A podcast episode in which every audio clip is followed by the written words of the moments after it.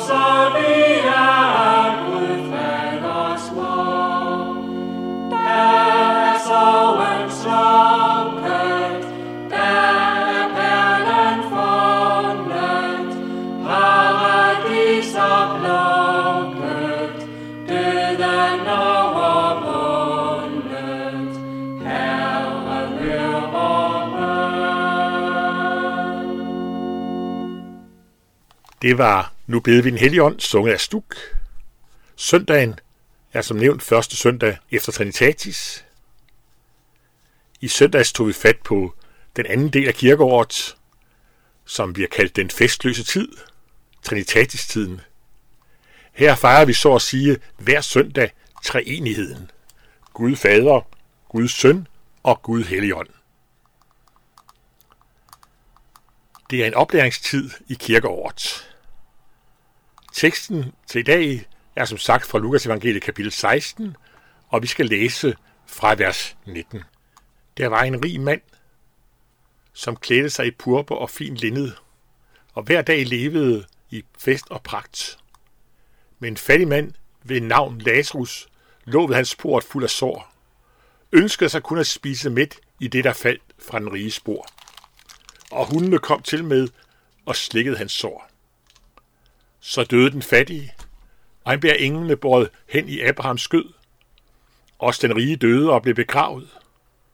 Da han slog øjnene op i dødsriget, hvor han pintes, ser han Abraham langt borte og Lazarus i hans skød. Fad Abraham råbte han, forbarm dig over mig og send Lazarus, så han kan døbe spidsen af sin finger i vand og læske min tunge, for jeg pines i disse lurer. Men Abraham svarede, barn, Husk på, du fik de gode, mens du levede, og Lazarus på samme måde det onde. Nu trøstes han her, mens du pines. Desuden er lagt en dyb kløft mellem os og jer, for de som er, for de, som vil herfra over til jer, ikke kan komme det, og de heller ikke skal komme over til os deroverfra. Da sagde han, så beder dig, fader, at du sender sende ham til min færs hus, for jeg har fem brødre, for han advarer dem, så de ikke også kommer til det pine sted. Men Abraham svarede, de har Moses og profeterne. Dem kan de høre. Nej, fejrede Abraham, sagde han, men kommer ind til den fra døde, vil de omvende sig. Abraham svarede ham, hvis de ikke hører Moses og profeterne, vil de heller ikke, høre, ikke lade sig opvise, selvom der står en op fra de døde. Amen. Det er en beretning, som de fleste af os har nok har hørt mange gange. Om de to mænd.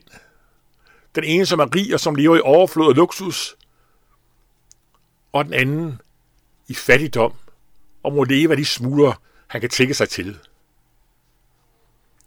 Begge dør. Og om Lazarus står der, at han blev af englene brød hen i Abrahams skød. Han kommer hjem til Guds herlighed. Der hvor det skal være godt i evighedernes evigheder. Den rige står der, han blev begravet. Og det er nok er det efter alle kunstens regler. Flot begravelse. Han bliver ikke båret hjem i Abrahams skød.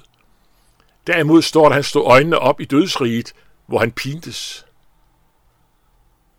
Han tørster, som han selv siger, for jeg pines i disse lurer. Den rige indleder sig en samtale med Abraham. Først beder ham om at sende en Lazarus med noget vand til ham. Da han får at vide, at det er en umulighed, beder han om, at han, Abraham vil sende Lazarus til hans fem brødre, så de ikke går på samme måde, som det er gået ham. Men Abraham svarer ham så, de har Moses og profeterne, dem kan de høre. Nej, fader Abraham, sagde han, men kommer der en til den fra de døde, vil de omvende sig. Abraham svarede, hvis de ikke hører Moses, og profeterne vil heller ikke lade sig overbevise, selvom det står en op fra de døde. De har Moses og profeterne, det vi kender som gamle testamente. Det skal de blot lytte til og lære af. Disse vers rummer en vigtig ting, vi kan lære af denne lignelse – Hvordan kommer mennesker til tro på Jesus? Hvordan kommer mennesker til tro på en levende Gud, for den frelsende tro på Jesus? Mange gange kan vi måske fristes til at tænke, kunne vi bare gøre et rigtig stort under, så mennesker kunne se, så måtte de da komme til tro. Det er også noget af det, den rige mand tænker her. Kunne de se en, der stod op fra de døde, så måtte de da jo blive overbevist. Hvis der kom en og fortalte, hvordan der var at være på den anden side, så vil mennesker tro på Gud og tage tilflugt til ham. Men øh, Abraham siger, jamen de har jo gamle testamente. De har Moses og profeterne. Havde de taget det, havde de taget det alvorligt, så havde de måtte vende om til Gud. Der ville ikke hjælpe, om der var en, der stod op fra de døde. Og vi, vi har det endnu bedre, end de havde. Vi som kender, også kender Nystamente, som fortæller om Jesus, om hans frelsesgerning for os. Dem, som levede før Jesus, de kunne læse Gamle Testamente, som pegede hen på Jesus, så tage deres tilflugt til ham. Vi har også bogen, der fortæller om Jesus, om hans frelse. Fortæller om den kærlighed, der drev Jesus på korset for os. Og når vi læser, når vi lytter dertil, så kan vi komme til tro på ham. Og så ikke forglemme åndens gerning. Vi har Helligånden, som skal lære os om Jesus, som skal skabe troen i vores hjerter. Helligånden, som skal åbne ordet for os og skabe troen. Luther han indleder forklaringen i, i, i sin lille katekismus i trosbekendelsen om det tredje led Helligånden, indleder han med at sige, jeg tror, at ikke egen evne og fornuft eller kraft kan tro på Jesus Kristus, min Herre, eller komme til ham. Men derimod, at Helligånden har kaldet mig gennem evangeliet og oplyst mig ved sine gaver, har helliget mig og opholdt mig i den rette tro. Sådan er det, vi kommer til tro på Jesus. Ikke gennem vores egen beslutning. Ikke gennem, at nu siger vi, nu skal vi være from og god, nu vil jeg tro. Eller gennem, at vi siger, nu skal vi være tro. Men når vi læser, når vi lytter til evangeliet, der kan Helligånden skabe troen i vores hjerter. Overbevise os om, at Gud er Gud, og Jesus er frelseren, ham der er værd at tro på. Det er ikke mirakler, som skaber tro. Det er ikke, at vi ser nogen stå op fra de døde her nu. Men når vi lever, når vi lytter, læser i ordet, der kan Gud skabe troen i vores hjerter. Og når så lever i tro på Jesus, lever tæt på ham i hans ord, da fører det frugter med sig, åndens frugter, som vi kalder det, så bliver vi Jesus mere lig. Så vi heller ikke kan se Lazarus ligge ved vores dør, Lazarus ligge ved vores dør, uden at vi må hjælpe. Vi må hjælpe vores næste i nød, både materielt, men ikke mindst åndeligt, ved at pege hen på Jesus, på frelsen i ham. Skal vi sammen? Herre, tak, at vi må have lov til at tro på dig. Tak, at du har banet vejen hjem til Gud. Og tak, at du har givet os dit ord, så hvor vi kan læse om dig. Og tak, du gode Helligånd, du er den, der skaber troen i vores hjerter. Herre, bevar os så hos dig, giver vi også må bære troens frugt, kærlighed. Velsign du også denne søndag. Amen. Som slutning på søndagstanker i dag skal vi høre Aldrig er jeg uden våde. Det er også Stuk, som synger den. Aldrig er jeg uden våde, aldrig dog foruden nåde.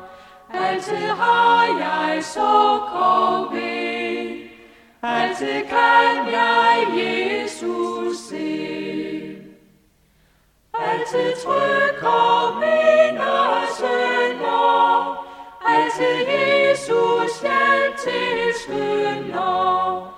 Altid er jeg ude i tvang, altid er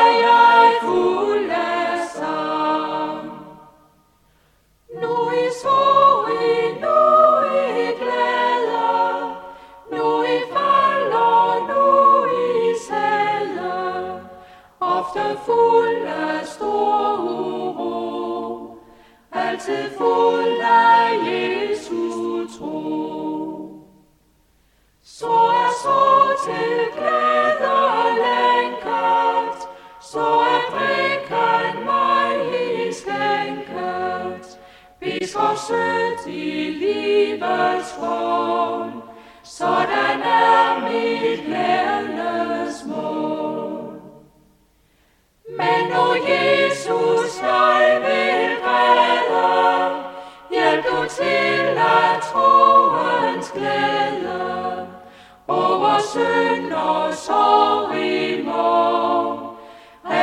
Lord.